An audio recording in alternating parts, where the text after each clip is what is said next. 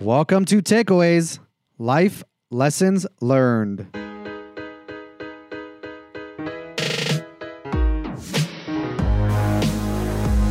I'm your host, Chaim Mizrahi.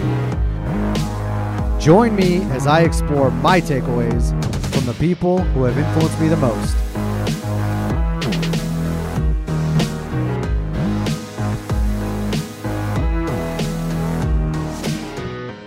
Let's get started. So, with me here today is none other than Jeff Fargo. I'll say formerly Assistant Vice President of Sales and Digital Strategy with Fidelity National Title. So, you have a career that spans three decades, not all in title. You've had a few different industries that you were in. You cut your teeth, though, in real estate as an agent with Coldwell Banker in St. George. Mm-hmm. That was back in 05 to 08. So, you got out, I guess, as the recession was happening. Yeah. Oh, yeah. That was the writing was on the wall.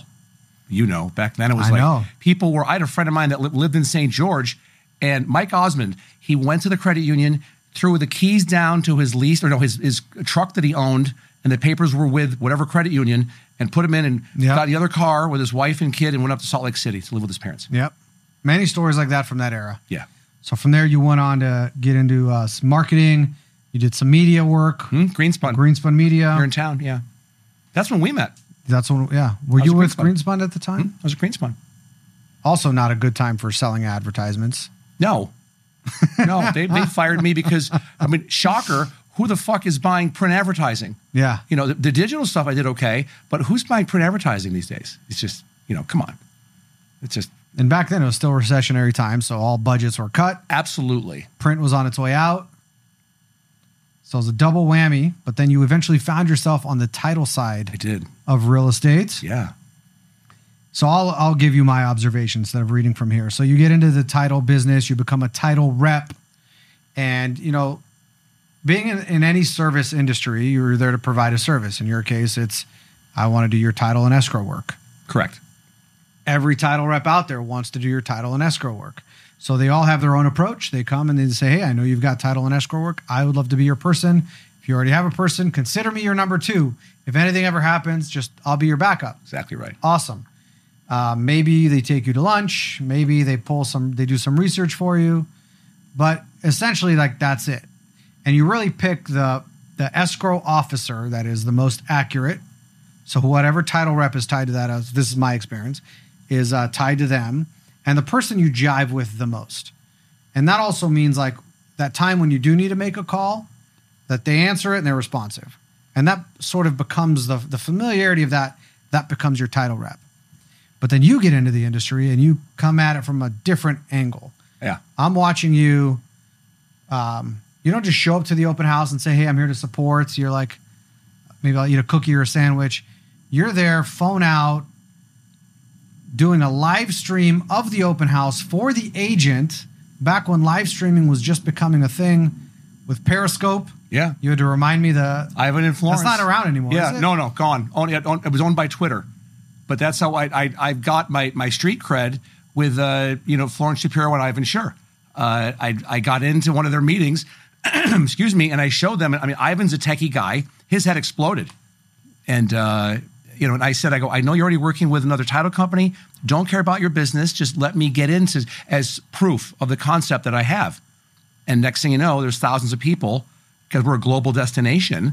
Uh, you know, watching these these videos. And so it's hard to think about now because everyone's doing it. But back Correct. then, I'm sitting at home on a weekend and I'm scrolling like everyone scrolls. And all of a sudden, I see your mug and you're like, here I am at 123 Seagull Avenue with so and so the realtor at so and so brokerage. And let's walk through this house. And now it's like an episode of MTV Cribs. You're like, here's this, here's that. You have the realtor with you. They, you're like, you're playing with them like, hey, you show me the house. Yeah, And so you're doing for them what they should be doing for themselves correct. on one little sliver that what we're talking about is live streaming before anyone knew what that was. 10 people in the house. I mean, I'm watching, right? Two in the kitchen, two in the living room, three outside, whatever. And then I'm seeing it's like 2,000 views. Yeah, So that was like you you like really showed some people the power of that. Then you went on as a title rep. I'm watching you. Uh, people are posting, tagging you, coffee meetings at Mothership Coffee. And you're showing them again, like this is what you need to be doing as a realtor to be successful. Here's how I can add value for you in the space that I know, which is marketing. It was it's not just digital, but it's that was the heavy emphasis. How am I doing with my observation so far?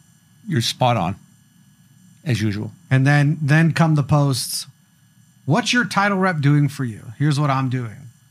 You'd go to offices, so like maybe the the broker brings you in to teach 20, 200 at a time, mm-hmm. making them, you know, that's very helpful for someone running an office trying to motivate and drive sales. They loved it, loved it. It, it was just most title reps come in and they're bringing bagels, donuts, and here's my app. Here's my NetSheet app for residential real estate agents. Uh, here's a farming app. Everyone's doing the same thing, the same thing. And I would tell all of them, I don't give a shit about any of that stuff. don't get me near a settlement statement. I'm awful with any of that stuff at all. Don't you don't within a thousand yards of that fucking shit. I want nothing to do with it. And but if you want to create generational wealth for yourself, and if you are treating real estate as an art form, if you wake up unemployed every single day as a realtor, and you are just trying to evolve and become better and make everybody in the transaction better, let's get together because there's a 100% chance I'll find something to help you. And I know that when I was a rep, I wouldn't get all of your business. That's okay. But when you have a chance, please, you know, open it up with whatever title company I'm working for. And that was it. I did it for 10 years. And so there's a takeaway there that we'll, we'll get back to as far as you know how you differentiate yourself in any service industry. I'll pick on contractors when we when we get to it. If you remind me, Yeah. not for any other reason, then that's that's the industry that came to my. I love it. Uh, so all right, so you're doing that, and then all of a sudden you really find yourself. It seems like when you started your own podcast. Far was it? It's called Fargo Talks, Mhm.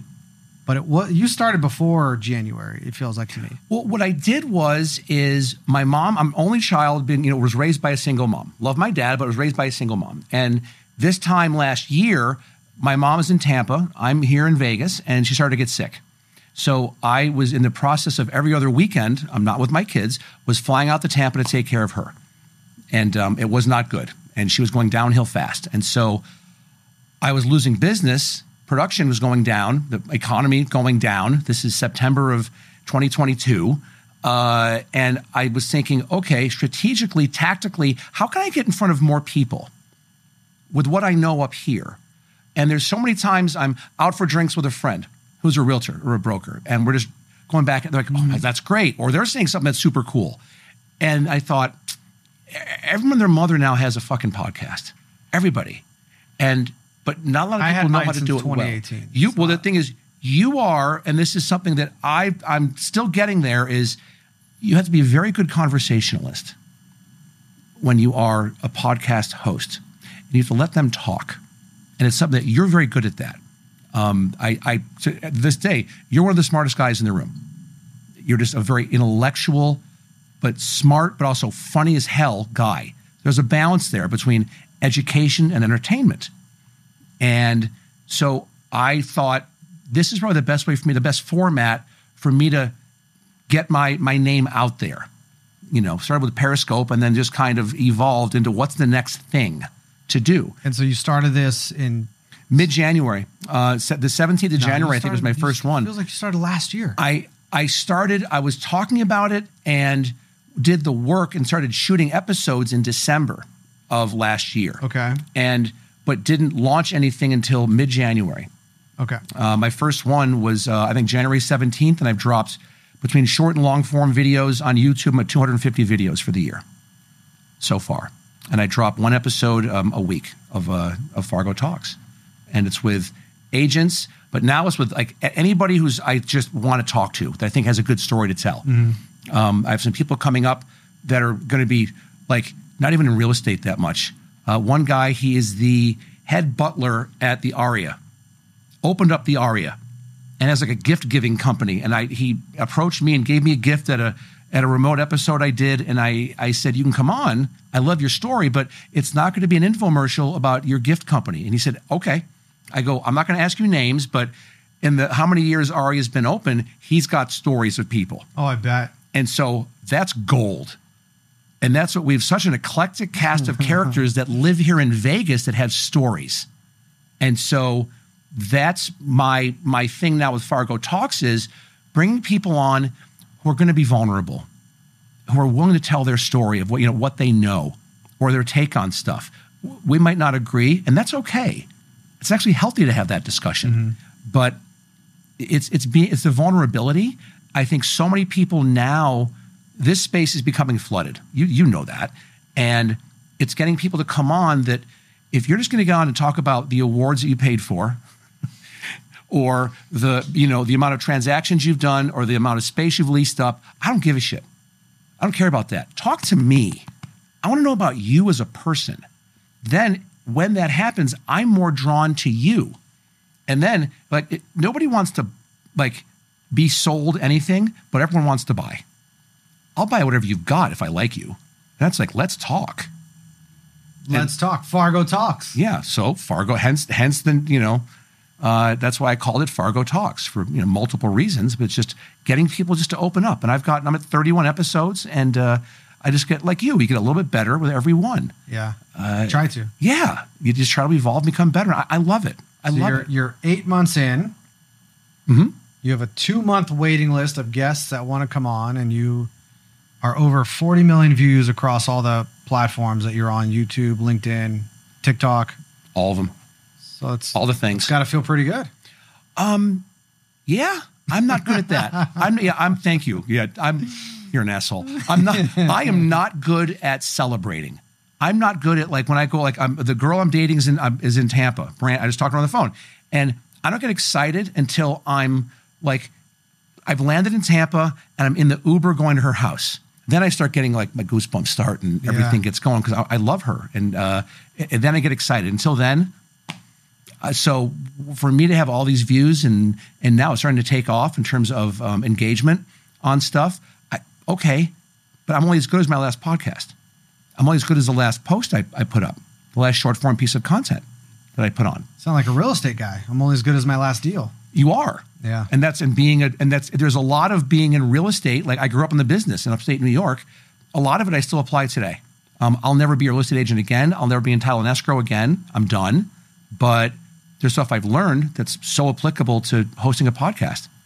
So I just introduced you as a title executive. I'm going to say a couple more things and then we'll come back to that because Sure. you just said you'll never do that again. Ever. So I have your intro here, which I read about your um, your title, your industry, some timelines of what you've done. But I would add about you that you're dynamic. I think you're funny. You're the kind of guy you don't have a filter, but at the same time, you still manage to say in bounds of of appropriate, inappropriate.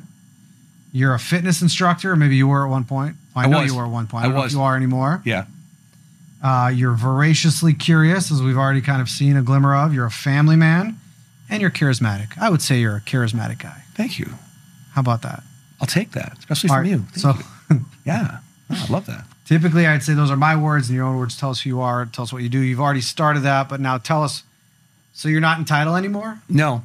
Uh, Fidelity National title let me go on Tuesday. We're filming right now. It's Thursday. And uh, I knew it was coming. Uh, I sat down with my boss. My mom passed away February 26th of this year. I sat down with my boss, Julie Cimarelli, who I love, uh, in late May. No, March. March. Still processing the trauma of everything. And I said, honey bunny, I don't want to be a rep anymore. I'm done. The last seven months I just went through was hell, and my time is precious. I'm 53, and I don't want to be, you know, being asked by agents to bring a fucking open house kit to, you know, Aliante. No, not the best use of my of my bandwidth. And she laughed and agreed. Anybody else would have fired me right then and there. And she said, "What do you want to do?" And I said, "Podcasting and also AI, artificial intelligence." I, I jumped into ChatGPT back in December and was building out prompts and playing with it. And then you know Google Bard came on, and and she said, "Let's run with that with you."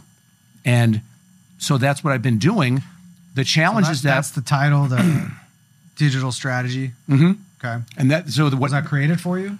I, I told them what I can do, and they said, "Okay, do it." It just came down to the market is, you know, transactions are going down, and for to you know pay my comp wasn't there. Okay, it's fine. It then jettisons me to go do my own gig, which I'll be launching in another two weeks. What is it? It's really going to be three to four things, and that's it. Um, monthly calls with agents, brokers, whomever that you know I can help. Um, Five hundred dollars an hour. That separates all the tire kickers and anybody who's not already doing well. And if I don't bring you 500 bucks in value a month, I'll be I'll go to fucking Costco and be a greeter. Like, come on, really? So there's that, um, and that's going to be also as your accountability partner because there's stuff that I'll be doing everything will be on a Zoom. I'll be doing Zoom AI, so it'll be all the notes. We'll be going back, and I'll give everything back to the to the client afterwards. Here's what we talked about. Your expectations for the next meeting um, on what to do uh, is a biggie, and so there's that part. Uh, the other part is going to be I'm already talking to people about speaking, uh, both here in Vegas, but also um, elsewhere around the country to come in and speak and to give just classes on content creation. You know, like I'm, I'm, I'm kicking out hundreds of videos this year I've done, and it's working. Like I'm building my audience. And if you're spending money on branding and it's not in the social media space, you're losing money. Um, if you're a realtor, a residential realtor, and you're, putting, you're doing billboards, you're, you you 1984 just called and said thank you. Give me fucking break. You should be doing all, and all my, literally 99% of all of my audience is done organically. I don't pay for any ads. I don't do any of that. And I know how to do retargeting campaigns on Meta. I know all that stuff. I was doing it back, you know, when when Periscope, mm-hmm. small tangent, but when Periscope started to die down, I was the first one in town in the real estate sector to get Facebook Live. At that time, it was just Facebook. They did their homework. It was November of like 2014 is when I got it. And I've live streamed over 2,000 homes in town.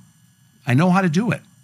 So it's now speaking publicly about hey, if, you're doing an open house now and you're sitting there, pull out your goddamn phone, do a live stream, do Facebook Live and walk through the home, then do TikTok Live and walk through the home, then do whatever other platform you have that has a live stream, LinkedIn, whatever has a live stream component, and see how many eyeballs you get on what you're doing and engage with those people. That's one of the things I can talk about, as well as standing there anyway. why not? You're already it's free office space, but you can now leverage that.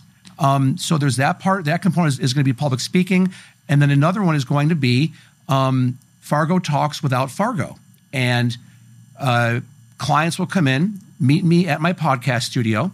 I'll be sitting next to a camera, off camera, talking to them for an hour, just like we're having a podcast and having a wonderful, sincere, vulnerable, organic conversation.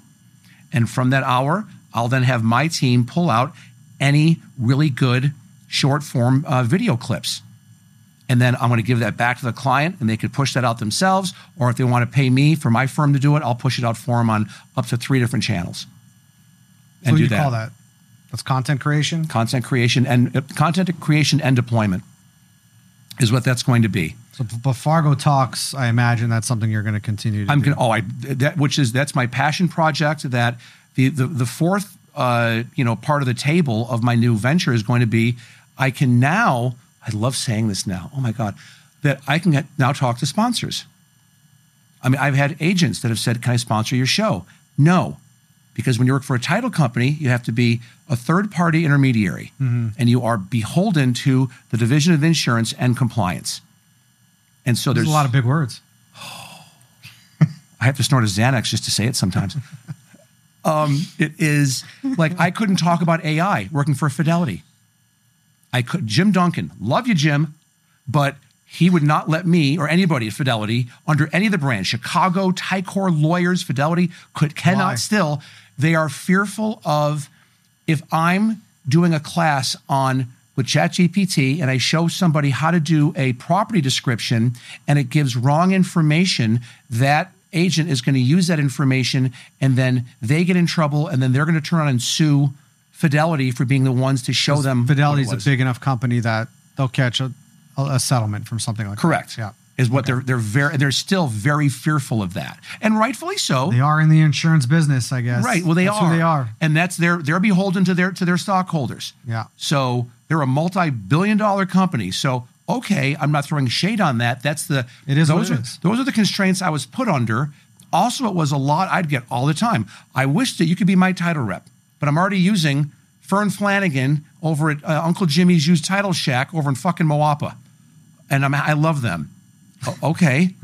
what, what, what I have no idea what that even means. What you said to me, but that happens happened a lot. Um, now it's I don't care who you open up title and escrow with. I don't care. Like I know good EOs in town, good escrow officers on the residential side at several companies. I can tell you who's good. I can tell you who's not good to stay away from. Hell yeah. But now it's more about you're going to have a vested interest in your success, and I'm going to be on that team. And you're going to compensate me for that in the beginning, not on the back end with a closed escrow when I get a commission off fees. Now it's no, you're going to pay me an hourly, or I'll speak, and uh, you know you'll pay me to come speak at your brokerage or whatever, and do that. So I got the monthly calls, hmm? public speaking, mm-hmm. Fargo talks, and content interviews. Yeah, That should keep you busy. I'm hoping so, man. I'm hoping so. I get bored fast. The ADHD thing, I get fucking bored really fast. So I'm in the process now of like I was let go on Tuesday and already have a, a sizable amount of commitments of people. It's verbal. I don't have stuff done up yet, but I'm just mm-hmm. like, look at, I'm not gonna do contracts. Let's just on a handshake, but you will pay me ahead of time. You know, you'll be invoiced ahead of time, and I want that needs to be funds to be in my account before I show up at an event or before we speak on the phone. Then you have skin in the game. Because if you tell me that you have a listing appointment and can't make our meeting, there's no refund. I don't care. Because if you meet with me, you're going to get 10 more listing appointments. Control your calendar. Come on. Don't be a bitch. So many absolutes. It just, as you get older, I just, my, I'm so much more tactical with my time. And that's why now there's more absolutes in who I am and how I conduct myself in my business. If we're, if it's social offer drinks, don't care. Then it's like, let's roll, man. Dirty martinis at Hank's, love it. With the blue cheese olives, love it. Um, but when I'm in work mode, I, I don't have that. I don't have that luxury. Nor does anybody. I think Yeah. that takes their work seriously. So you mentioned earlier you're dating someone. I am. So I know that you're divorced, and I know that you are amicably amicably co-parenting. That Yeah. might even might not even be the right adjective because it's even better than that. we we get along very well. We're friends. Um, we get along much better now than when we were married. Yeah, Becky's great, and she's going to school to be a therapist, which is hysterical. I love it because she's brilliant, super smart woman, and um, she got another semester at UNLV, and she's done. And we we co-parent. We text almost every day about the kids and picking the kids up or doing whatever. And the thing I'm learning now is building my business plan out. I got this from Dave Tina Jr. Is that well, Dave Tina actually, but we'll, I was going to split hairs. Is that he said Is that a ball joke? No? It's that because he's not. I don't because he's not. I guess a true junior is if you have the same middle name, and I don't think his dad and him have the same middle names. I You're think. highly technical now. So that's because when he was on my pod, he was like, "I'm really not a junior." Got it. I didn't go down that road. I acted like I already knew what he was talking about, just to keep him going, because I didn't want him to stop. Because he's also one of the smartest guys in the room. Is Dave? Um, but he told me he was one of the first people I called when I got let go, and he knew this day. But we all knew this day was coming. But him and I have been talking a lot about it, and he he gave me great advice on how to build up my business. He said, "Don't look at the money first. It's like you love to travel, you love your kids, you love Brandy think about first how much time do you want to spend on vacation with your kids every year? How much time do want to spend with Brandy? And then figure out how much money does that cost? Look at your budget, what's your then look at all your expenses and all that. How much money do you have put away? And then there's your, you know, window of how mm-hmm. long you have to get going on stuff and how much do you really want to make? Because we should all have that number. People say, I want to be a millionaire. Well, a million's not, not a lot of money these days. And it's more about how much money do you want to make, but, that- but there's a balance in your life. That for me, it's my kids at Brandy. Y- You know, um, th- that's it. And then all the work stuff that happens. Um, and so that's I'm, I'm doing that now, and it's a wonderful, uh, you know, process to to be to walk through because I'm just like okay, like this many weeks, and I'm thinking about trips to go on and, and all that stuff. And You're getting all your priorities in first, and then yes, taking care of everything because you're going to make money. yeah, You're going to be successful. yeah, You're a hard worker. You're smart. You're uh, funny and charismatic and dynamic. Uh, but it's really it's really about Love sound it. advice from Dave. Uh, yeah. What what matters? Take care of that first, and everything else will fa- fall into place. So, two kids. Yeah. Talk about Uh, your kids. Two genetically superior children uh, that both belong in every picture frame at Hobby Lobby. Uh, they're that attractive. Uh, Alexandria is uh, Alex is um, 14, And um, she's I do this every time I talk about my kids, man. Every time. Um, I love it's like something with having a daughter. Like I love Jack, but something with she's my baby girl, man. And um, she's a, a freshman right now at LVA, at Las Vegas Academy for Performing Arts and Sciences. And uh, What's she there for? she's uh, musical theater Nice. and it's like every every parent Chaim thinks their kids like playing soccer. Oh, my kid's the next, you know, freaking Ronaldo, like the whole whatever, or Messi. What I thought she was good. We had her at these at Hollywood Kids, Broadway Kids in Henderson. Ray Lucero came to to one of uh, Alex's performances like eight nine years ago, and she was Miss uh, Miss Hannigan and Annie. So the woman that's like runs the orphanage, and she's very like she's the old man, man. She's funny and just memorizes shit. And at the end of the play, I turn around and Ray's in tears because he couldn't believe how good she was, and he's also you know Yeah. proud. He's a proud dad, proud full. dad of you know, and and loves you know loves his kids, and he couldn't believe how good Alex was, and that was ratification for me. Yeah. that someone that I love and adore, like Ray, really was like just brought to tears. And so I'm so proud of her and that she's a hormonal 14 year old girl and we have a wonderful relationship together. You know, I know that when she gets in the car, if she's dead silent and I got to run to Walgreens and get her pads, okay, off we go, honey. And I'll go in and buy them. I'm good with that. Um, but we have a great relationship together. I give her her space if she's not happy or not feeling it because she's got these raging hormones and her brain going and feeling these emotions. And I let her process all of that. And she should have that space. Um, and she's just, she's a sheepdog. She's a sheepdog. Uh, you know, I, I've said it on my pod, uh, you know, and I'll talk about Jack in a second. Um, there's a great um, line in American Sniper the movie that uh, that Clint Eastwood did. And the dad is with it's when uh, Chris Kyle was a kid with his brother and mom at the dinner table, and the the boys got into a fight in like elementary school, and and the the dad says, "Boys, there's three types of people in the world. There's sheep, there's wolves, and there's sheepdogs. The sheep get preyed upon, the wolves prey upon the sheep, and the sheepdog protect the sheep from the wolves. My daughter's a sheepdog, and I am so proud of her for that." because she does it to me, does it to her her her brother. It's phenomenal. She is so selfless at 14, Chaim. My God. And to that, I'm like, I'm a good dad.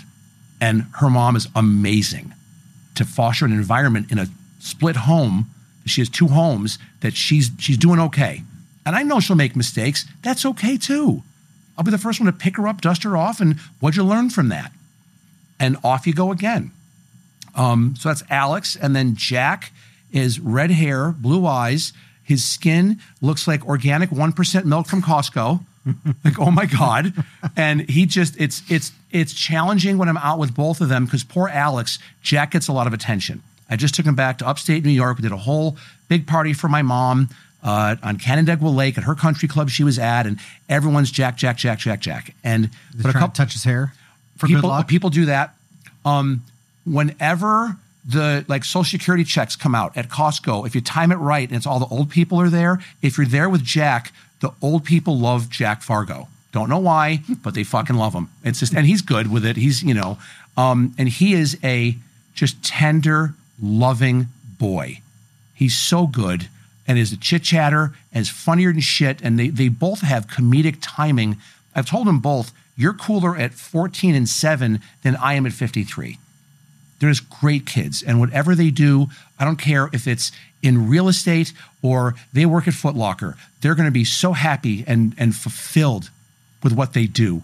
And that's what that's my job as their dad is to, to give them that conduit to find happiness. We're also like, you're going to make money. You know, Alex is 14, and I've already told her, 16, you're going to need a car. How are you going to get the car? I'll pay for half of it. But you're what you better get better start walking dogs or picking up poop or doing something in the neighborhood. Because come 16, you're going to need a job. if she comes up with you paying half and getting half from mom, we're hiring her as a broker. Yes. Please do.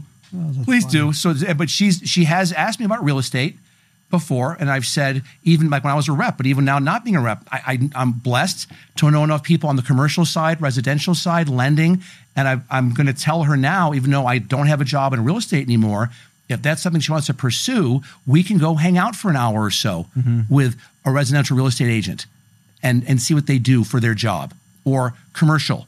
Um, that's what my dad did. I mean, I learned all my sales stuff from my dad when I was, you know, we were going to gun shows and uh, flea markets when I was nine, ten years old selling knives. And I learned how to dicker with people and read people. And my dad was knife man, and I was, you guessed it, knife boy. with these overly tight red t-shirts with felt lettering, and I'm a short little obese kid with a bowl haircut, and it's 1981. I got to see a picture of that. No, I don't think you do. Um, I'm looking for him. My dad's in the process of moving, and so we're, we're trying to find stuff back in New York. And uh, but he put little, he put pricing of the knife on a little sticky note, tiny on the back of a knife, and that was the minimum price we had to get for that knife. Whatever over that number was, I got to keep. And it taught me how to read people, mm-hmm. and it taught me how to let people talk, and then dicker back and forth, and read them as they're saying the number that they're giving to see how confident are they with that number? Are they scared? And it was awesome. Just an amazing takeaway from for me. And I, I'm I'm now teaching this stuff like that to my kids because you can. I, it's either like you're going to bartend, you're going to wait tables. I, I've told my kids learn sales. Uh, You can always find something 100% commission and go kill it. And there's no cap on what you're going to make. And also, sales is literally transferable to anything. Even if you're not a salesperson, you're an executive, an administrator, a marketer, whatever, and you bring a sales lens to the table, you're gonna Yeah. you're gonna crush. Yeah. All right, so you're kind of segueing into the, the next bit. This show is called Takeaways. It's about my takeaways from people who have influenced me. So I ask everyone, what has been the single most influential thing or event in your life that shaped you the most? It was when I was married and uh, we had Jack. He was born December 30th of 2015. And I had been working at First American Title for um, about a year and a half. And Becky was teaching at Del Webb Elementary over in Henderson. And she said, the first two kids, because we have I have a stepdaughter and it's from her previous marriage, and she said, with Izzy and Alex, I had to work while they were going to school, and you know, I, I couldn't be home for them. I want you to make it. Can you make it so I can stay home? I'll finish out this year after my you know maternity leave. I'll finish out the year, but then September, I don't want to go back to school, and I made that happen. Not go back to schools and go back to work. Go back to teach. Yeah. Yes, to go back to teach to work. She wanted to stay home, and Jack is better for that. Um, that's it. I, I just got very smart with what to do, and that was my second or third year at at Fatco, and I then learned I was the first one in town to do um, Facebook ads.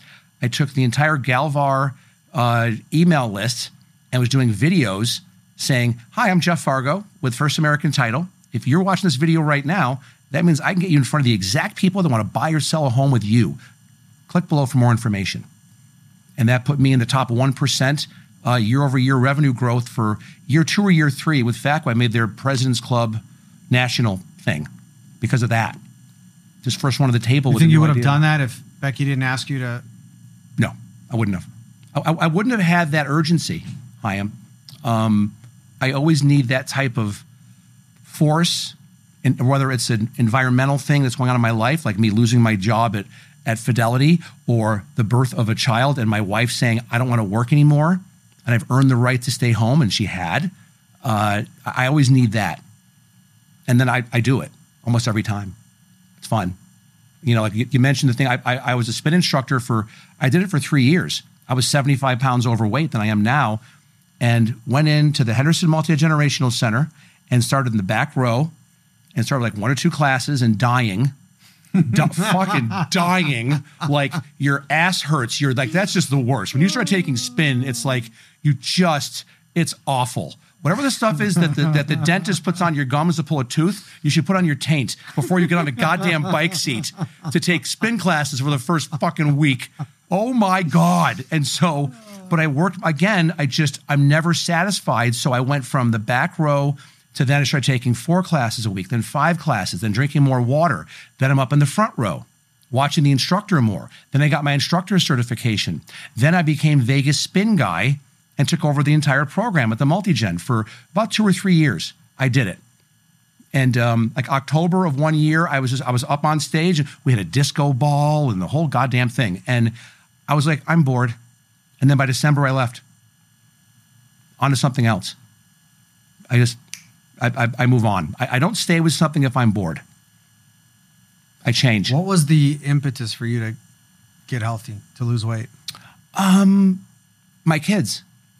You know, I'm a I'm a 53 year old guy, and my daughter's 14, and my son's seven. So now I walk almost every day.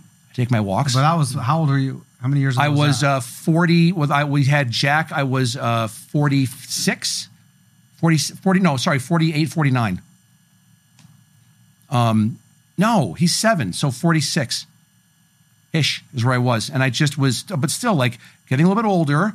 Just you know, you start to get creaks and cracks and things pop and you know lower back being a taller guy and so i was just like how much what- did you weigh? uh, I was 290, 285, 290. I have great before and after pictures, are hysterical. I just saw you posted one recently. I did. Didn't you? I think You so. did, right? I don't know, dude. I post stuff so much now. It's like, if you ask me what I posted yesterday, I can't tell you. I can tell you what, what I posted today um, was about how there's people I, I'm not letting on my podcast. But you know, yesterday, the day before, no idea. Like my underwear color, can't tell you. Don't know. I'm wearing them, but I don't know what color they are. Um, That's I'm- one I don't think people really pay attention to to remember. underwear color. Maybe Bragg, what'd you have for breakfast? Maybe something like that. Also true. Also true. I, I think it's I'm just I'm always looking forward. I'm, I'm a very I'm a I'm, I'm a growth mindset guy, and so I'm very much into giving myself grace as much as possible. Like it felt good with you saying those nice things about me, like your observations of me. I hold you in very high regard. I love you, and so it was very nice. I let that wash over me.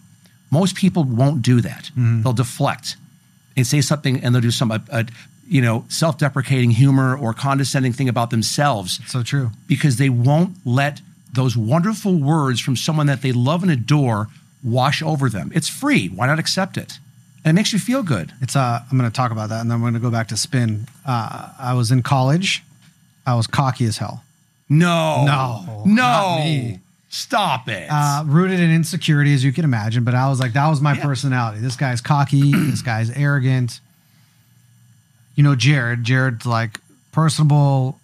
People love him immediately, and like, what's They up do. with your friend Chaim? He's an asshole.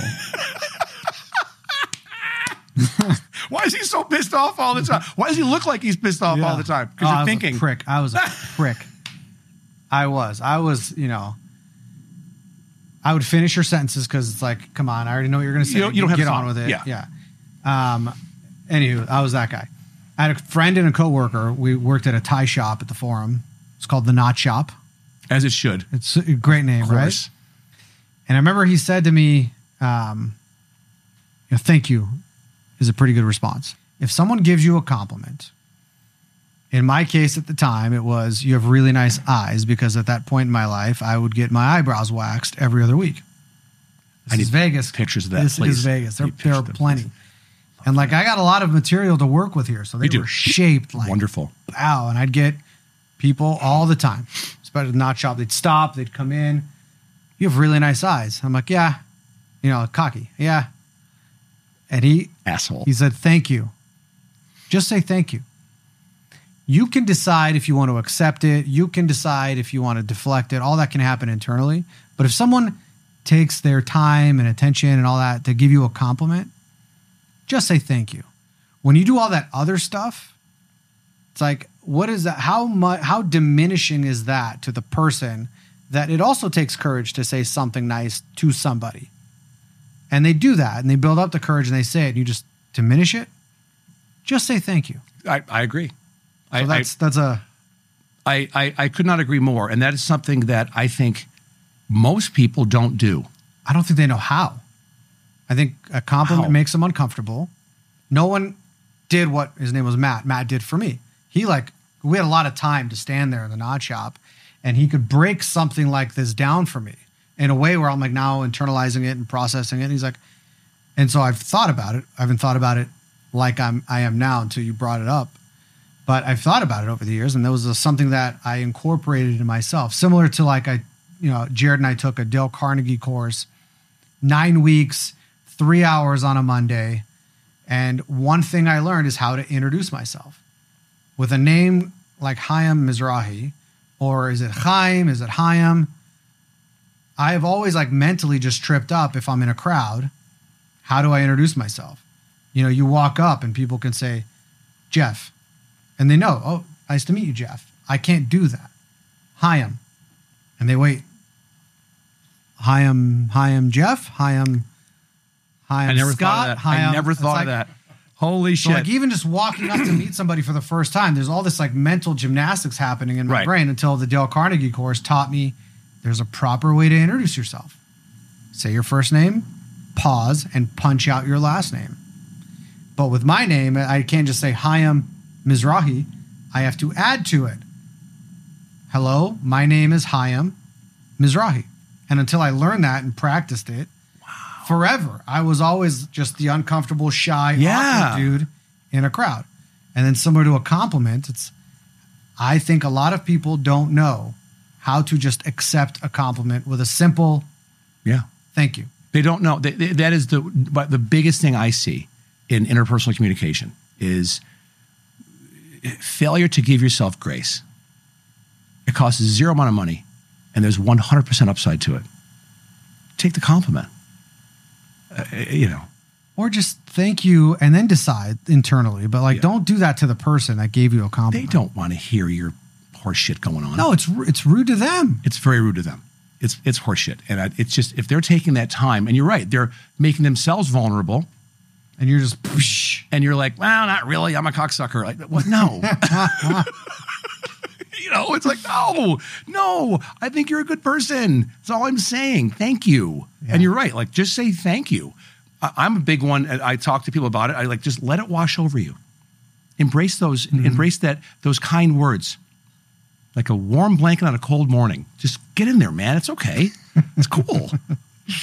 Spin class. yeah. So similar to you, I had a conversation with myself when I was turning 40, 39, turning 40. My birthday's in January. So also with the end of year reflection and, you know, projecting the next year and, and what my goals are going to be and all that. It's like I had to talk with myself. It's I'm going to be 40. I can't control what's going in my mouth. I have no exercise routine to speak of. I haven't had one since our kids were born. And I'm going to blink and be 50 and I'm going to be unhealthy. And so I've got to get this this thing figured out. My wife signed me up for lifetime as my birthday present, and I was going with a couple of buddies of mine. Thank God. Happy birthday. You're fat, out of shape, And and, you know what? get working out. And I love what? it. Thank you. Yes. Uh, yes. Yeah. Thank you. Thank you for the for the membership. because the other part of me, I'm not gonna another mental gymnastics thing for me is like that's a lot of money for a membership. And I going in there talking to them, pay, I'm not paying that per month. But her just saying, I signed you up, it's done. Yeah. Great, thank you. Yeah. I had a couple of buddies that were already going every morning. So I went and they're like, hey, Thursday is a spin class. Let's do that.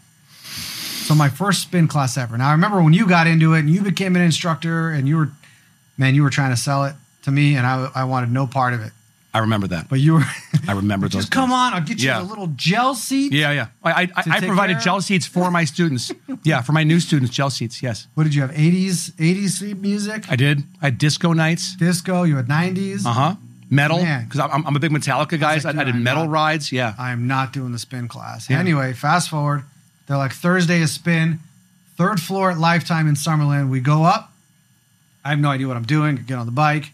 Instructor's there. The music. It's dark. It's actually a pretty nice environment. Mhm. Dude, two guys over for me is like just dripping, dripping sweat. I'm working as hard as I can. You know, my heart's going. Things hurt. I'm trying my best to Things keep up. hurts. Mind you, I've been in like physical atrophy for years. Right. And now I'm doing my first spin class. So the instructor comes up to me after and he's like, you know, he's like, you know, he's doing the thing with everyone. Oh, good job, Jessica. And hey, good, Yeah. uh, good to see you guys next week. Right. And he comes up to me. He's like, did you even get a workout? Like all quiet. I'm like, yes. Anyway, so third floor at Lifetime, we walk out. Now we have to go downstairs. Whoa. And so I am so grateful. Like it was me and my two buddies, and I'm on the outside edge next to the the railing because I took the first step down, and so all of my weight now is on my leg, and it goes whoa, and I grab onto the thing. Oh shit. because I almost fell from the spin Yeah, class, my yeah. first ever, Yeah. and it was a it was a long way down Welcome. those stairs. Yeah. welcome. Yeah. Welcome. Welcome to your first spin class. Yeah. Did you go back? I did a couple more, Good and for you. then COVID happened, and we got a Peloton like everybody else, and did that, and I was fine. I dug it. Do you still have your Peloton? We still have it. Good for you. You want it? You want mine? I I got I got the Peloton. It's hysterical because I'm like you know because I, I went from spin instructor spin instructor at, at the multi-gen went to lifetime in in um, Green Valley when I was married. Becky and I split up. I'm like I'm not paying that anymore. Please got a Peloton at my house. Did it for about a year, year and a half, and then I'm like. I can't. And the instructors are hot. Like, uh, yeah, like the, I'll, I'll look at the girls. There's but- so many great things about that because it's like I only have 20 minutes. Cool. Grab the like sort 20 Mazel. minutes. Let's roll. Here's like volumes of 20 minutes. Do you want the this guy, that guy, that gal, that gal? What are you into? But all I have is 20 minutes. Great. Bang. I've got more time. I really want to do a strong workout. Fantastic. Do the 45 minute HIIT. Oh, the one where hours they and try to everything. Kill you. Yeah. Oh, and and they fucking kill you. They try to. Yeah. Um. I yeah. I and but now my thing now is I walk, uh, three times, four times a week, over five miles. I'm Inspirada. I love it. I'm up at five a.m. Love it. It's peaceful. There's all these people now that like it's like when I was younger, Eastview Mall in Victor, New York. There was mall walkers. Mm-hmm, You know, it's like when you're older, you'd go up there and put your kids on or whatever Yeah. and walk the mall. Well, now there's these people that now they know me and I know them, and they're 70s plus, but wave to each other and how are you? And some have dogs. They stop and pet their dog, and it's it's wonderful. Quality of life. I love it, man. So now I'm a walker. Good for you. Yeah. You mentioned upstate New York. Go back to to that. Where did you grow up? What was the environment like? Um, born in Manhattan, and uh, my my dad is from Manhattan. Uh, went to Bronx High School of Science, which you're if you're a good smart Jew from Queens, that's where you go to school. It's Bronx High School of Science, and then went to Baruch. Uh, for his um, undergrad, was a semester away from getting his MBA at Baruch, and being the product of an overbearing Jewish mother, said, I'm out of here. And uh, in 1967, got married to a girl from upstate New York and started smoking weed and went into sales. and was like, and, and and she came. My mom was living. They, they met working at an advertising company, uh, Doyle Dane and Bernbach. Now it's DDB Needham uh, in Manhattan, and they were both account executives. And they met, and my upstate New York family want nothing to do with. They're all a bunch of hicks. So who's this Jewish guy that my mom is now with? And um, but they got together, and um, we moved up when I, I started first grade in Canandaigua, New York, uh, south of Rochester. And um, my family, my mom's family, owned 80% of all the commercial lakefront property on the north shore of Canandaigua Lake for 40 years. We had an amusement park. Um, my grandfather and uncle had it, and I grew up in all doing and, and all of that. And um, it was wonderful. Small little Canandaigua, like 20,000 people, um, little town. I was just there for over a week this summer with the kids, and uh, a, a great place to grow up. Summers is beautiful. Fall foliage, awesome. Uh, winter, oh my God. Oh my God. Just like we own a trailer park. So every Christmas Eve, somebody, the croc from the single wide trailer, would, the water line would snap. So over comes Jeff and the F 350 with my Carhartt bib overalls. And the people didn't have the fucking heating tape on their, on the, on the water line. Oh yeah. Yeah. Did that for years and plowed snow. And, but great place to um, learn about people. I learned a lot from my grandfather about real estate. Um, he left school at 13 and just was self made his whole life and uh, buying property and buying real estate and investing and doing deals in a handshake. Stuff I still do to this day. I'm still a hopeless optimistic uh, when it comes to people. And I always look for the good in people. If you fuck me, I will rip out your heart in your own kitchen like it's fucking Temple of Doom with Indiana Jones and show it to your family still beating. I'm out. I'll cut you like a samurai. But it's that rarely happens. It's more of I think there's more good people in the world than not, and a lot of that I get from the the um, just morals I was given by my grandfather and and my dad um, and my mom growing up. about how to treat people in, in business. I, I still do that now, and I'm trying to convey that onto my kids. And so third generation real estate guy. So grandfather's number one. Yep. Who was number two? Um, it was my grandfather and my uncle did it, and then my mom took over. And at that time, I was I moved back to Manhattan. I was living on the Upper East Side of Manhattan, selling copiers for Canon, and I was uh, knocking door to door in the garment district. It was like I was I was 23rd to 33rd from Sixth Avenue to the river. So the garment district, and I'd knock on the doors, and the thing would open up, and they saw this guy with a suit, and they, they thought I was immigration. I'm like, I'm just here to sell you fucking fax. I don't care. I don't care how many illegals you've got in there, you know, hemming things. Um, so I did that, and but moved back up, and my mom took over everything uh, from my grandfather and uncle. Got out and sold a bunch of stuff, but retained a lot of their portfolio. So I started doing college housing. It was the first real estate venture I ever got into. That my mom said, "There's 24 um, apartments here. You figure it out. Here's the keys. I'm going to give you one bit of advice." And I was 22 at the time, and she goes, "What's that?" And she said, "Don't diddle the tenants." and I never did, and did well there. That was that was a cash cow for us. That was just in terms of the leases. I, I did a whole 16 page lease, and it was by semester. So when before you moved in, you paid me for that semester. Well, Jeff, I can't. I'm getting uh, Pell or Tap. Uh, Cal, I don't care. Go to the bank and get a loan. I'm not going to wait for the money. I'm not the bank. It was great. And I had a zero tolerance policy for drugs and alcohol. So if you, if I caught you or Andrew got arrested, you're evicted, you forfeit your rent. It's great. Oh, it's wonderful. In terms of it, like me learning the economics of real estate was, oh, and I was blessed. Like most people, they start off with buying a duplex, eh, you know, and they live in one half and rent out the other half, and they're fixing the toilet and they're doing all that work. Well, I had an edge up that I was given this thing that was doing okay, but I, I turned it around and got it leased up like by my second year, 100% occupancy, and uh, and learned then um, MySpace was around. And this was like 2004, 2000, no, um, yeah, 2004 or five. No, this is 90, shit, this is 94. 94. And AOL, America Online, came out where you'd get that CD, would get, was the best freaking puppy dog close ever. that you'd get, you know, put that CD in. And so I started doing organic advertising there and took off. How did you get from there to a hamburger stand or hamburger restaurant in St. George? Fargo's drive through. Um, was 13 years working for my mom and had had it, loved her, but just it was toxic. Um, there wasn't enough therapy I could get through to do it. And so I was dating a girl that I knew I'd never marry, but she said to me one day, I'm moving to St. George, Utah. And I said, Where on God's green earth is St. George, Utah? and she said, it's, it's right, it's like two hours outside of Vegas. I go, oh, I like Vegas. I've been to Vegas a bunch of times. Vegas is my town. I, I love when people that don't live here and they go, Vegas is my town. It's not your fucking town.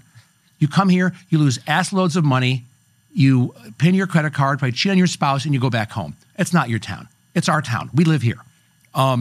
but you were that guy. Oh, I, 100% I was that fucking guy. For years, I was that guy. Oh, I've got stories about that. That's all. That, that's takeaways too. Um, when came out and landed here, it was August, like 108 degrees. Like, oh my God, what is this shit? I'm used to going to the casinos. Off we go to St. George. Knew a one guy I, I knew there from my uncle, got me in front of Steve Kemp and Greg Griffin, had a Coldwell Banker commercial franchise. And so met with them and they said, you know, what can you do? And I said, well, I've been doing real estate, you know, for a few years now and about 10 years at that time. And uh, this is how I can get in. And, I, and they said, okay, let's get you over here. And so I went over and I actually got good business by, I was doing commercial. I door knocked literally all of downtown St. George, all the businesses. so that was the first morning. Yeah, literally. Small. It was small, right? Um, it that it took about three months to get through every every business. So not the morning. No, no, but it was the morning was a good start. It was like my first morning there. I was out knocking Yeah. doors before I knew dick about because uh, it's like I, I want to fail. I'm going to fail forward, mm-hmm. and you could sit and back and talk to people in the office and go back and forth. No, go out there and get your ass kicked, literally as much as you do that because you're going to learn every single mm-hmm. time. And that's what I did and did okay. But then the recession hit and it was like, oh, forget it. Yeah. So- Spigots off. spigots off. And one of the things we had in our portfolio in Canandaigua was we owned uh, Caruso's Lakeshore House, 500 seat banquet facility. So I was washing pots and pans at eight because my mom ran it. And I'd ride my bike down there after school to be near her. And so I was a salad girl. I was a bus boy. I was a, when I got older, I was a bartender, you know, did all of it. And so some of it well, some of it not well, but I was there because I was the, you know, owner's kid and everyone knew it. Okay. Um, and so when we were looking for the, the market tanked, I was uh, the general manager of Scaldoni's, was a very nice restaurant in St. George. My buddy Johnny DeVivo, great chef. I think I've been there. Oh, and they're they're gone now, but Was it like in the corner of a shopping center? yes, yeah, yeah, been there. yeah. Oh, so good. Yeah. And Johnny now is like at a country club in Southern California and killing it, and God bless him. Um, did that for a while, but then got let go because business kept going down, and so I had no money at that time. My my ex did from her, you know, life insurance stuff from her her husband passing away, and so Steve Kemp, who is at the Coldwell Banker, who I still love, he's running for city council now in St. George. He said, "Why don't you go buy um, the old uh, whatever uh, hamburger stand in Santa Clara is up for sale?" The guy had a heart attack and passed away, and they're getting rid of it. So I was like, "I can sell burgers. we can't sell burgers? That's easy. Anyone can do it." And so got into and started Fargo's drive-through, and uh, it was a labor of love. It was uh, we ended up buying the land from uh, BLM and then bought the building, and so own own the corner. Um, it was awesome in the beginning, but it becomes your mistress that you're there all the time, and um, the Mormon culture are frugal people. I was LDS for 13 years, so I could speak to it. Um, and I was putting out like Angus burgers. Like this stuff was awesome. We had Mormon women, Diet Coke is Mormon meth. Like that's their thing. So what we did was after church on Sunday, we brought like all of Relief Society, all the women over to Fargo's before we opened. And I had the guy from the Coke distributor in Cedar City come down to calibrate the amount of syrup with the carbonation to make sure it's a good, they call it a good mix. And also to get, we had to have pellet ice. They call that the good ice. Yeah. So we had the pellet ice, and it was like a wine tasting because we had like 30 women there, and they took like a little cup and they drink the Diet Coke. Mm, a little bit more syrup. Okay, let's go to from negative one to zero. And so got it dialed in just right.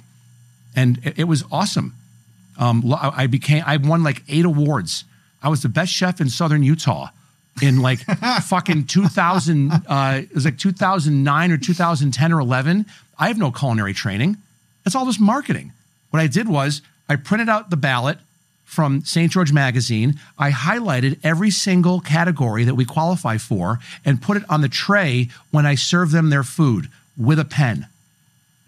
And I would bring stacks of those things to the to the Spectrum is the St. George magazine that ran it every morning. I brought it in. It was all legit, but people were pissed. And I think to this day they removed best chef category from St. George magazine, like best of. I think they they've omitted it. At least they, they omitted it for years because I did an end around on them. I can't cook a fucking fillet like that. I can cook one, but not like someone that's trained to do. Um, and I'm just schlepping burgers. It was hysterical. You got a, you got the good burger, you got the good ice, you And got the good mix. got you had the whole mix going and built a social media following.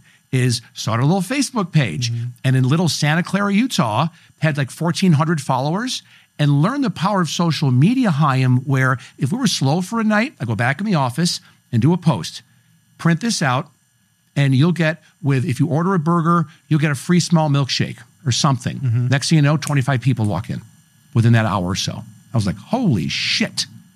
And that's before Facebook was letting entrepreneurs come in to advertise. That's back when like American Airlines, Ford, major corporations were advertising, but they weren't letting mom and pop shops come in and do anything. So I learned there even more organic advertising. And um, but it just became it went down just because of me, and it's only one me. I didn't learn how to train people properly.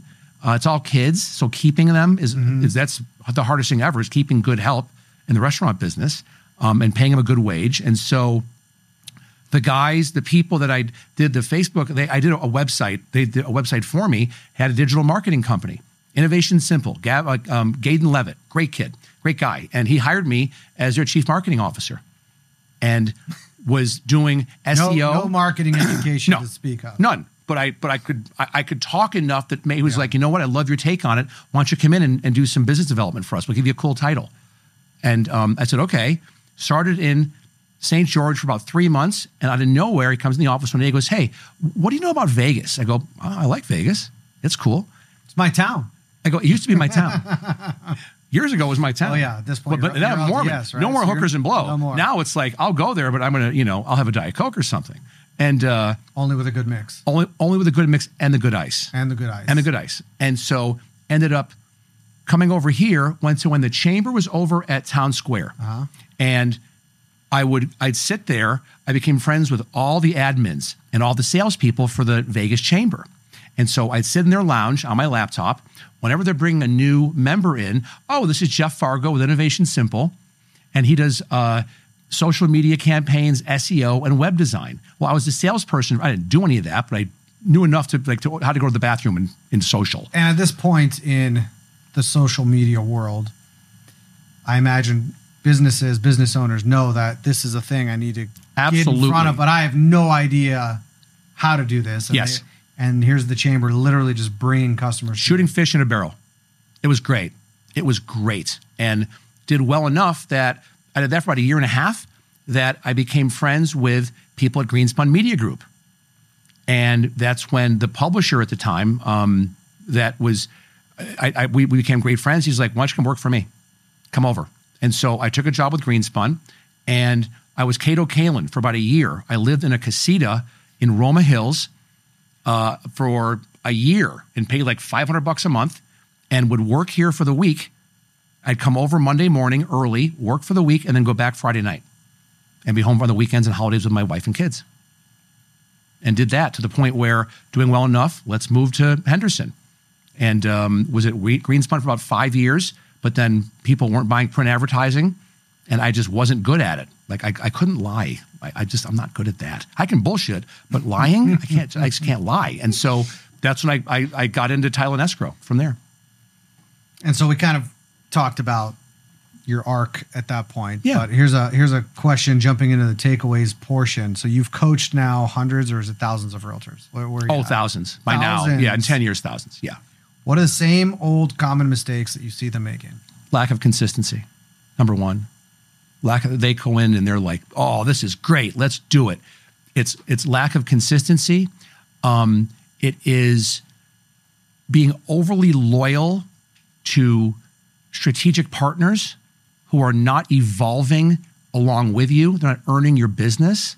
I saw that all the time. I would see, and it, it wasn't that I thought I was better than the other title rep or title company, but I was. And I have data to show it and other people that would give me testimonials on my Google business page and all of that. It was like, it's right here. Well, I'm loyal to Fern Flanagan and Uncle Jimmy's used title shack in fucking Moapa. Well, good for you. You enjoy making $120,000 a year for the rest of your fucking life. Not a bad living. Adios. You know what? For some people, yes. For me, no. Um, and it's I, I, that's the most frustrating thing is um, for with realtors is consistency, um, focus, which is a subset of consistency, because of anyone in sales really has some level of ADD or ADHD. So, especially over the past few years, you get an email about lead generation. Oh, what? I can get lead, what? What? Free free seller leads? You know, no. Oh, come on. If it's free, there, it- please. There- there's no free lunch. There's always something attached to it. Give me a fucking break. Yeah. And so, If someone did have that, like the switch that I just get to turn on and I get these free seller leads, meaning people that want to sell their home in this case, or Mm-hmm. my, in my case, someone that a uh, ready and eager, a primed and educated, like I'm ready to sell my building. If you had that, I'm not giving it to anybody. nobody. Why the fuck am I sharing that, you asshole? I'm not sure that with anybody. No, no, no. That I'm if- taking them. And I'm, the I'm most selling those. I'm the most giving, empathetic, goddamn guy around. But if I get that, fuck off. It's mine. Yeah. That's all mine. It doesn't exist. Yeah, it does. There's It, nor always will it. something that has to happen. Yeah. It's, it's, ba- it's basically research, maybe. it's it, it's research, but also like I've gotten in. I started, you know, when I was at uh, at Greenspun, getting into data and data mining, and when I was selling digital ads, I would sit down with a client and go, you know, we can get you in uh, LasVegasWeekly.com and let me show you exactly. We're getting 2 million views a month right now, and most of them are coming from Chicago, LA, South Beach, New York, whatever. We can put your ads in front of those type of people and curate those ads for your product. And that's why I was like, ooh, this is cool. Yeah. So the problem with that is you assume the business owner knows who their customers are. Exactly And right. most probably don't. Amen. Not a goddamn clue. I'm pretty good at this. But they think they have a great fucking product. Yeah. Uh, you know so that's that's where i really got into it and then i got into skip tracing and i still i was doing it when i was at, at hell skip tracing? um, that's when you're pulling phone numbers and email addresses for a property and i was doing it where i had a platform that i was using when i was a title rep that i was getting you're, you're not supposed to do it i was doing it all the time and I, I studied population migration. Well, 40% ish of people coming here are coming out, out of state, are coming from LA County. Mm-hmm. So, what I was doing is a platform I had, I would pull any home with a certain price point actively on the MLS, and they're in LA County, and skip trace it to where 90% hit rate. So, out of every 100 homes, 90%, 90 of them, I'd get phone numbers and email addresses of those people and then was building out scripts in ChatGPT to give to agents to call these people. I gave out, I spent thousands of dollars I paid on my own to data for, for agents. 85% of the agents wouldn't do it. I'm like, I'm giving you the golden It's ticket. heavy. The phone is heavy. It's hard to it's hard to pick up. I've never heard that before in my life. I love that. The phone is heavy. It's 500 pounds. I go to pick it up. It's like Excalibur taking it out of Yes. the rock. Yes. It won't go. Oh my god! It will not come out- Yes, out of the rock. I'm not doing it. It, it, I was like, because again, what's common sense to me is not common sense to most people. I guess And so the 15% that did start dialing, what happened to them? they made money. They got business from it. I, I was doing stuff before that. Before I knew about skip Mm. tracing, I get. I went, hmm. What if I got? When I was at Fatco, what if I get top a top 500 agents in Orange County? You know, uh, top 500 agents, and they're they're working f- with sellers in Orange County, LA County, San Diego County, the Bay Area. I was doing California migration, um, you know, presentations to pack rooms of of uh, people and giving them here's Google Sheets, do it. Hardly anybody did it. Farm these people. Uh, Get, send them a fucking market update once a month from GLVAR, and tell them it's a thirty percent referral fee. No. And I, I at that time I said to my wife, I go, what if I went back and I got my license here? Mm-hmm. All I would do is literally send once a week, put together a freaking little thing in Canva about the market and send it off to all these top producing agents and use, you know, MailChimp and just sit back and wait. She said, no. Okay. I wanted to do it. Do you regret that? Yes. You could do it now. You got a lot of free time. I, I if I was a younger man, yes. And so in marketing, um, residential is there's scale there. Yeah. In commercial, it's very it's finite. There's this adage: commercial lags residential. Typically, they're talking about the, the market trends up or down. Commercial lags residential. Yeah. in technology, in adoption, in marketing, these kinds of things. I would say also that commercial lags residential. So first, like, have you done any like how much work have you done on the commercial side versus the residential side as it relates to these marketing tactics? None. You tell me. I'll, I'll, I'll have a, I'll have an opinion about it, but you, you tell yeah, me. yeah, no, it's so here's my opinion about it. You get into everything you're saying, love it, it's awesome, it comes easy to you, it's natural. It doesn't come easy or natural to a lot of people, but that's where you added value in saying, here's the roadmap, Yeah. and in some cases, here's the silver platter. And it's like, eh, still won't, but that you'd expect that, you know, 80 20 rule. So 80% are not going to do it, 20% will. They're going to make all the money. And so you get into these like uh, studying these tactics. You know it exists. You know you can do this. You're redirecting ads. You, however, in commercial, the audience. Let me pause there. One of everything that you talked about, from the burger joints to the um, migration stuff, it's like you go where the fish are. You're like, I want this kind of fish, that's the pond they're in. If you want this kind of fish, that's the pond they're in. So you have to go where the fish are. You have to go where your clients are. And so it's like, who are the clients? All right, so now back into there's all this stuff happening around residential. Everyone's adopting it. Realtors are all like part, you know, I, I will sell your house, but I'm also an Instagram model at the same time. I'm not knocking it. I'm saying it's cool. No, it's true. It's great. There's scale there. I try to take this and apply it to the commercial side. It's a different approach. It's the 1000 True Fans, if you're familiar with that hmm? essay that came out. it's, it, I can pull all the office buildings because I'm an office broker in the market, and it's like there's th- there are this many. That's it. There's not 10,000. There's maybe 1,300, and uh, you know where they are. Now they're all kind of different. It's not you know three bed, two bath house, and there's a lot of cookie cutter.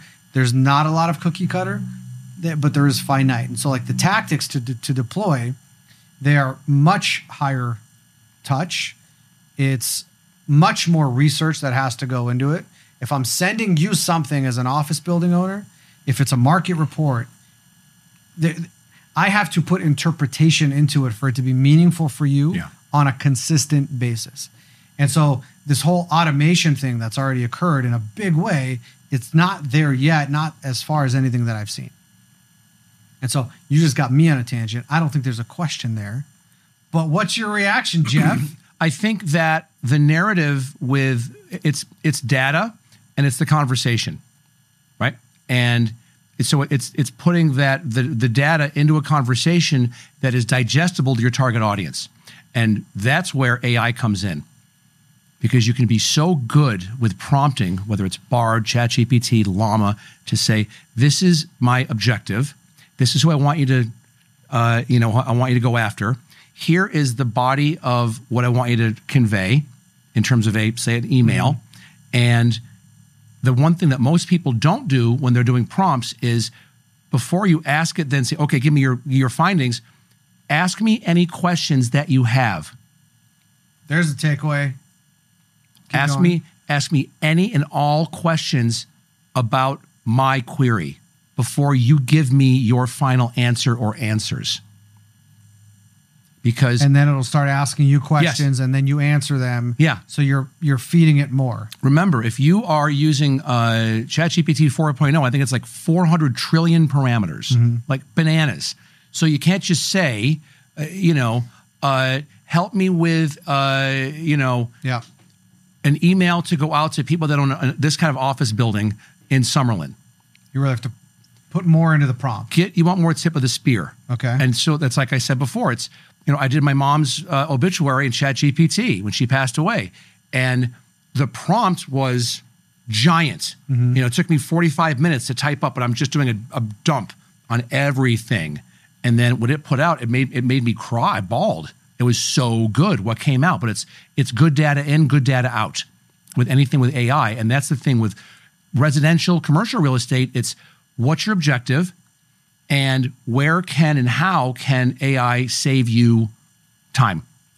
And it, it can. 100% chance it, it can and will. that's really good i just had a takeaway from you just now thank you My so pleasure. much for that My pleasure. all right a few more rapid fire takeaways what do you think is in the near future for the industry the real estate in- industry volume is down let me add some prompts to it I love, I love volume is down, interest rates are up. Uh, I understand in the residential side, there's like pending legal issues around buyer side commissions. Mhm. NAR. Yeah. Yeah. Class action lawsuits. Yeah, big. Steve Hawks. Yeah. Oh, it's crazy. So, Okay. with those and your experience, what do you think is in the near future for the industry? Uh, great question. I think that what's going to end up happening, we're going to see a, a decline in residential real estate agents and licensed agents are going to go down because transactions are down. With the advent of AI, that any agent that is not on AI is going to probably be out of work within a year to a year and a half. They're gone. You're going to be eviscerated because now you can one agent can do the work of three or four or five people there's no need to be hiring stuff out, and you now can have stuff processes and systems. Um, I've always told my clients back when I was a title rep, if you have good systems in place and you're disciplined with your time, you're bulletproof. You're bulletproof. Most agents don't do that. Mm-hmm. And they're still living high off the hog from, you know, a year ago, year and a half ago, when it was, you know, whenever you wanted, you can make money. You could show up at a at a house in a monkey suit and stand out there and just hold a contract and someone would come by and sign it. Done. Multiple offers, but in an hour of it being on the market. Well, now you got to fucking work. now it's a job. And like I said in the beginning of, of our takeaways, if you don't treat this as an art form, as your full time job, where you wake up unemployed every day, you're out. You are out. And I think it's a law of diminishing returns. And that's what's going to happen. There's some stuff I've seen before where I forget how many hours it takes to become a realtor. It's like, let's call it like 120 hours, something mm-hmm. like that. To be a, and this is like in Florida, I saw the slide, a licensed cosmetologist, it's like 2,000 hours. So it's more hours to learn how to cut somebody's hair than to represent somebody on the biggest, most emotional financial decision of their lives in buying or selling a home. That needs to be changed. That the licensure requirements need to be more strict because the people, most people that are out there, they're just shitty agents and they're there for a paycheck. Shitty part time. I mean, Yes. Yeah. And that's and again, so I, I think that we're going to see a great shift in the uh, the amount of agents that are out there. Um, if you look at the hedge funds that are still coming in and still buying stuff up, because we've got an inventory problem that's not going away. You know, I have uh, Lennar, uh, DR Horton, and somebody else in my portfolio. I'm long.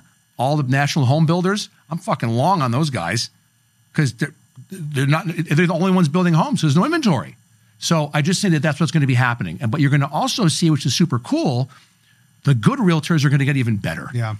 because now transactions are going to become easier to do because there's a higher chance that the person who's the agent on the other side of the residential deal knows what the fuck they're doing and they're going to answer your phone calls and answer your emails and if they need help they're going to reach out and collaborate with you because you already know them.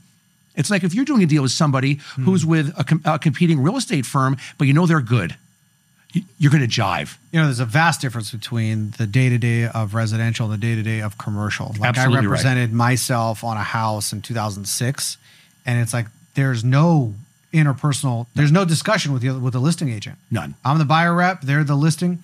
I never talked to the person. Yeah. Never once. On our side, yes, I have competitors out there, but we're more colleagues than we're competitors. We will do more deals together correct on one side or the other, then we will compete for business. So there is a there is a big difference there. All right, let's shift to Las Vegas. When you think about Las Vegas, what are some things that come to mind now and in the future? ooh that's a great question I only have great questions for you. That's that's it. Um, this is a again. I'm getting old. I fucking can't stand when people have their cell phones on speaker. I'm at Costco last night getting some shit, and this older guy behind me with another older guy, they're looking at, and it's on like 15 is the goddamn volume, and it's only up to 10.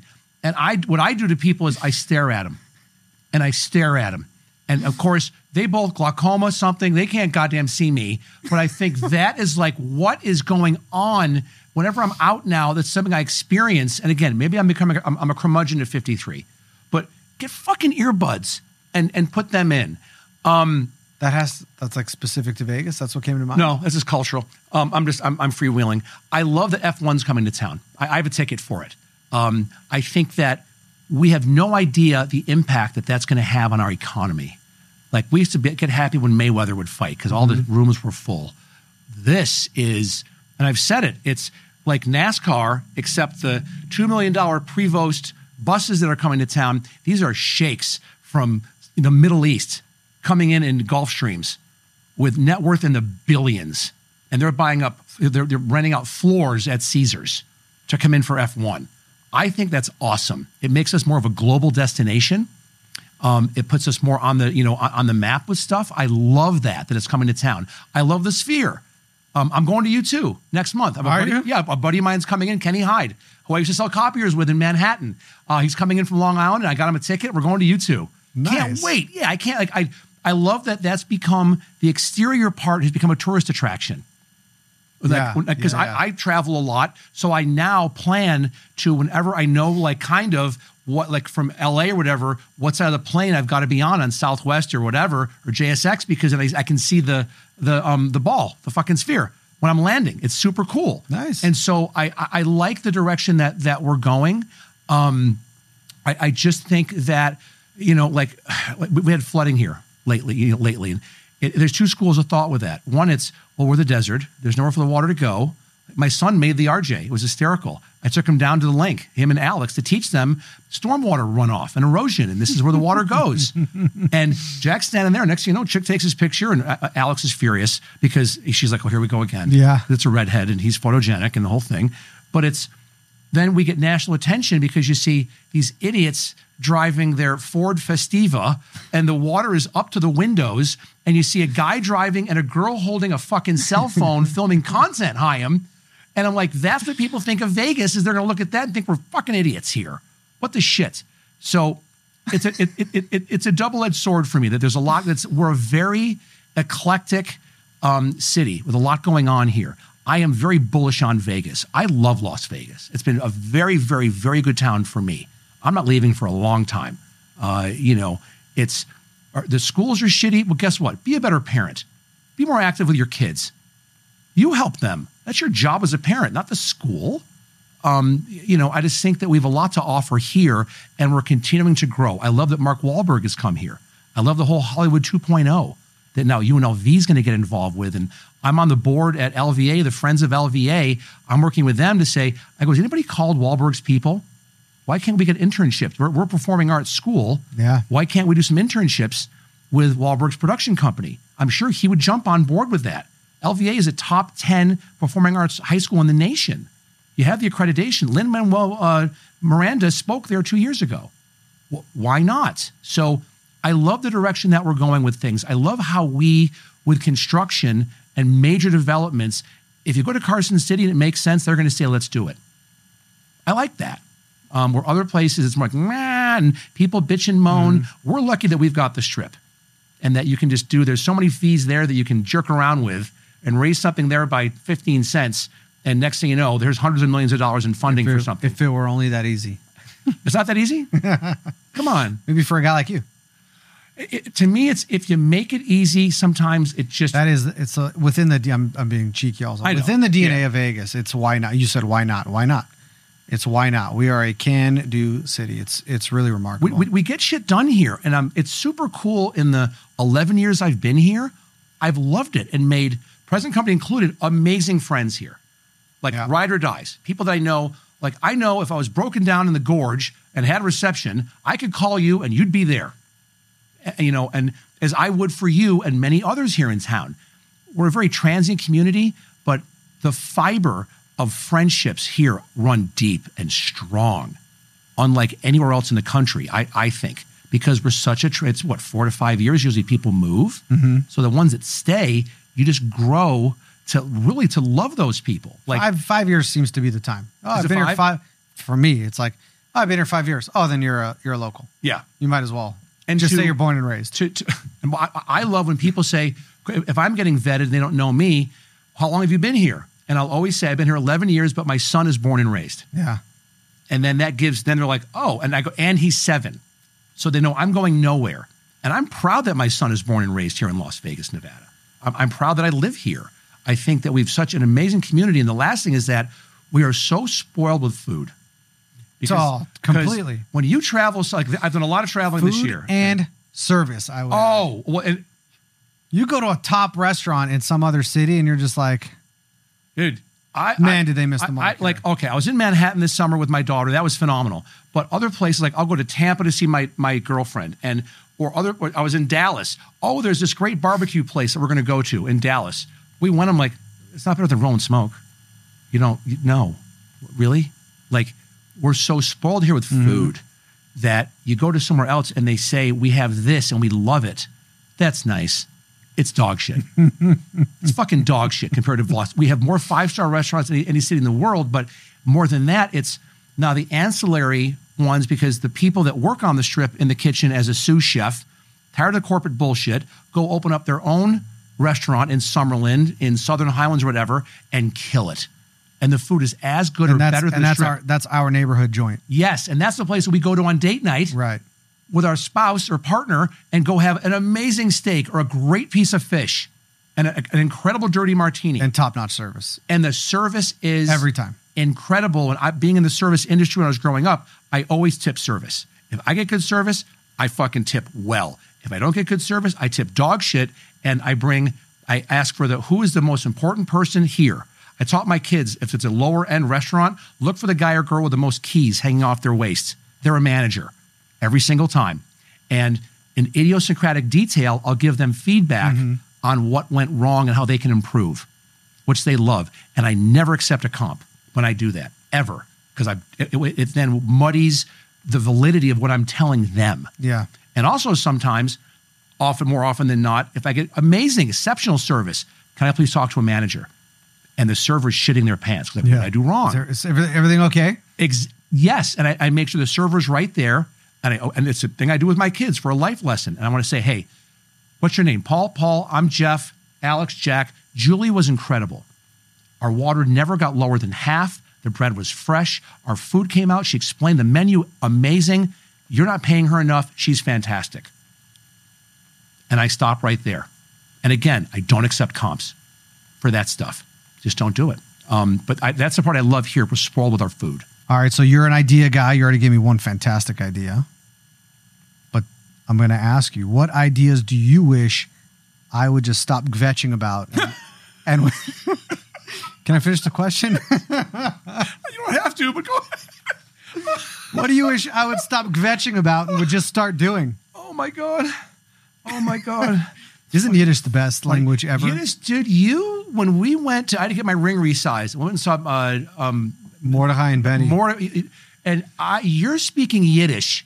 And I'm like, do you, what's the average discount you get just because you speak Yiddish with these guys? You're like, oh, 10, 15% probably. But it was like, it was so cool. To, you're a very cosmopolitan man. It was good. Um, well, let me ask you, let me ask your question. I have a question. What are your top three things that you're just like, mm, such as it all swirls around. So, what I talked about earlier around how I view marketing in the commercial space, it really is all centered around a CRM. There's a lot of thought that I've put into it, and it's like getting someone at this point. I'm not going to sit there and build the CRM. It's getting someone to build the CRM and then building out a, a marketing plan around that. Hmm. I've thought it through. I've got the audiences defined. I've pulled some initial data. We've made some initial steps. It's really like the bite down the bullet part is like you got to build the CRM, Mhm. and then everything happens from there. I'm a marketing guy, not a CRM guy, so I want to just market, but I know. So that's one. The other thing is around this podcast. Like you, I mean, it's fantastic. It's fun. It's also time consuming. Yeah. I do one episode a month. I recommitted back to consistency. Started this in 2018, had a nice run. COVID, busy at work. I'm a bottleneck to the process. Uh, it's not monetized, so it's not like I'm going to go hire a whole team to do this like Joe Rogan has. So it's um, so, but what I did do is say through some reflection like this, this is important. Of all the things I can be doing, this is something that is important. Uh, it's fulfilling. There's a lot around it, so it's a keeper.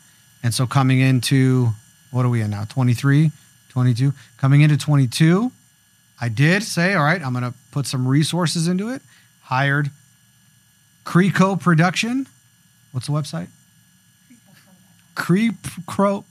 Do it again. Cree co-pro.com. Say that three times fast. creecrowpro.com, creecrowpro.com, creecrowpro.com. That's a hard one. How about just Creeco.pro? That works too. Cree Creeco.pro, Creeco.pro, That's good too. Thank you. Anywho, uh, Cree Okay. said, "Hey, we're not just doing audio; we're doing video. Awesome. Brilliant. Um, again, one a month. It doesn't feel like like you're generating tons of content. I don't know how many shows you're doing. One a week. One a week. So to take it from one a month to one a week intellectually sounds like the right thing to do. Process wise, um, resource wise, I just can't get out of my own way mentally. You're overthinking it. I'm not. I don't know if I am, because the so the other part to that is, what am I taking away from? Like, what does this need to become It'll happen To- organically. You, you- you before don't- that though? Before Okay. that. because All right. all right. So let's just take those two things. Done. You said it earlier. There's only one of me.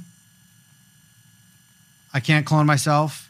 I can hire. That's fine. Yeah. But for me and where I'm spending my time and my my my thinking and my doing, I've got let's just say two choices.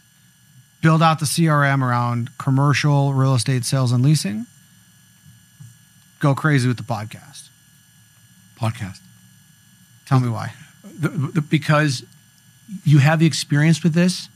You don't have experience building out a CRM.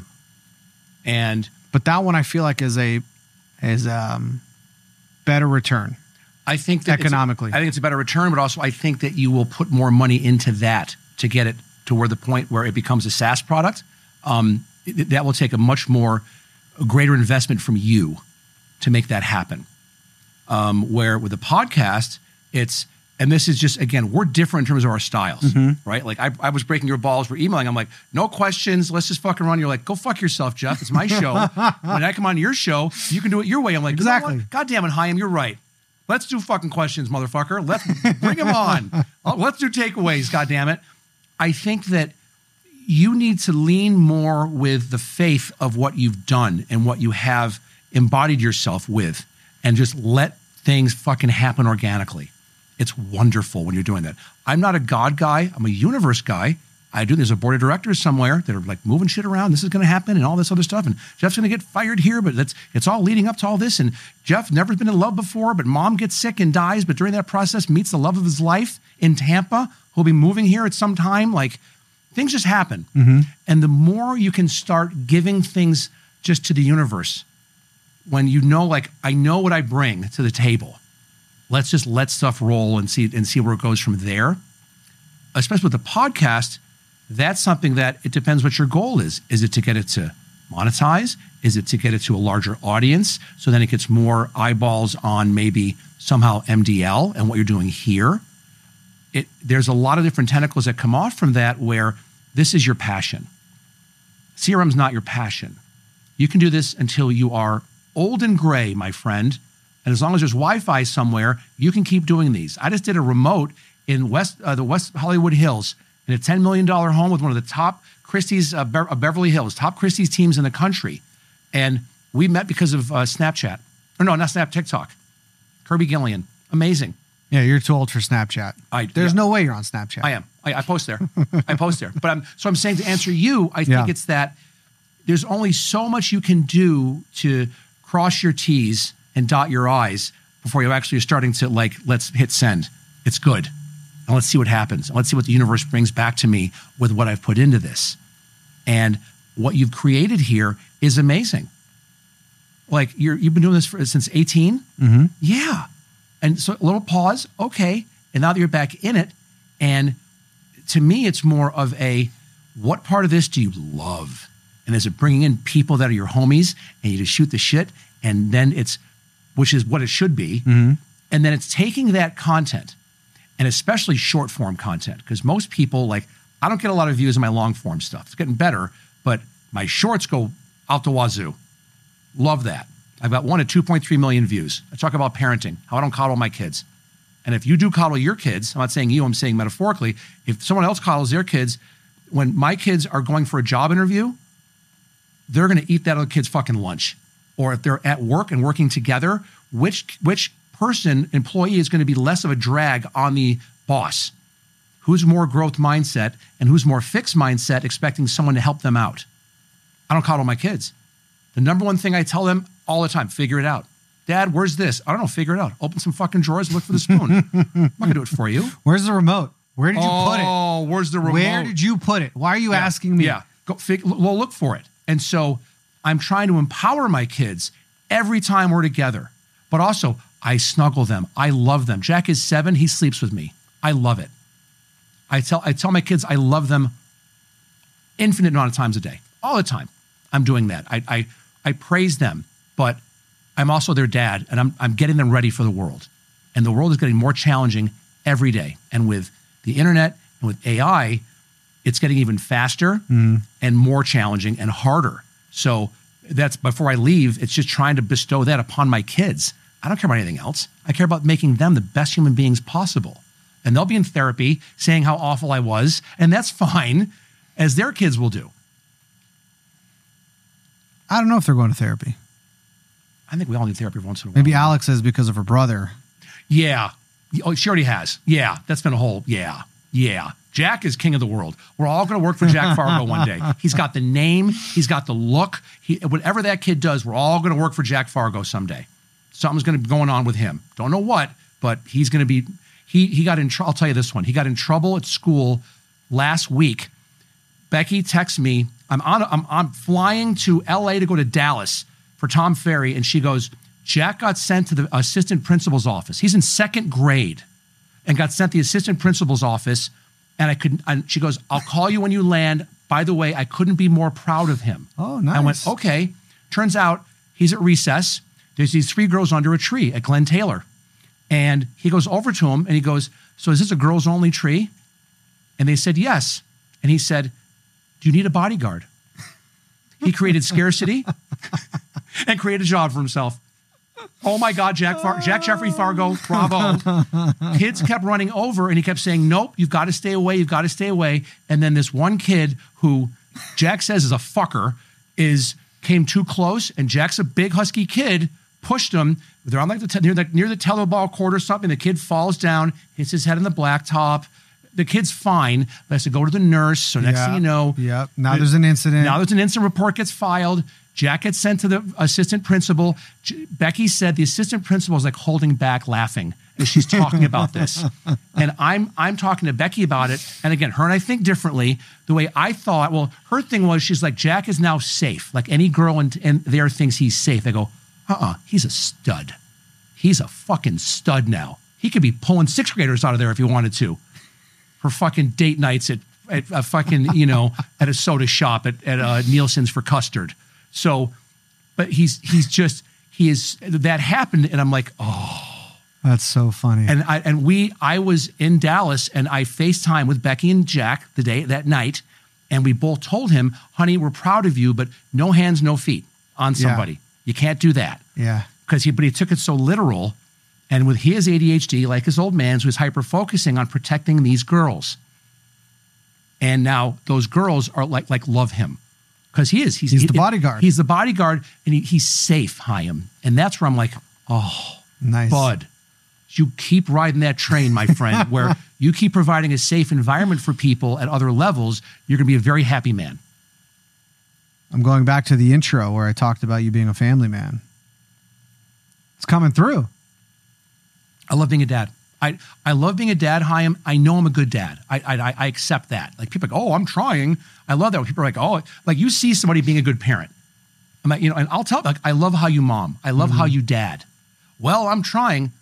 No, say thank you. Oh, how about that? Just say thank you. Just say thank you.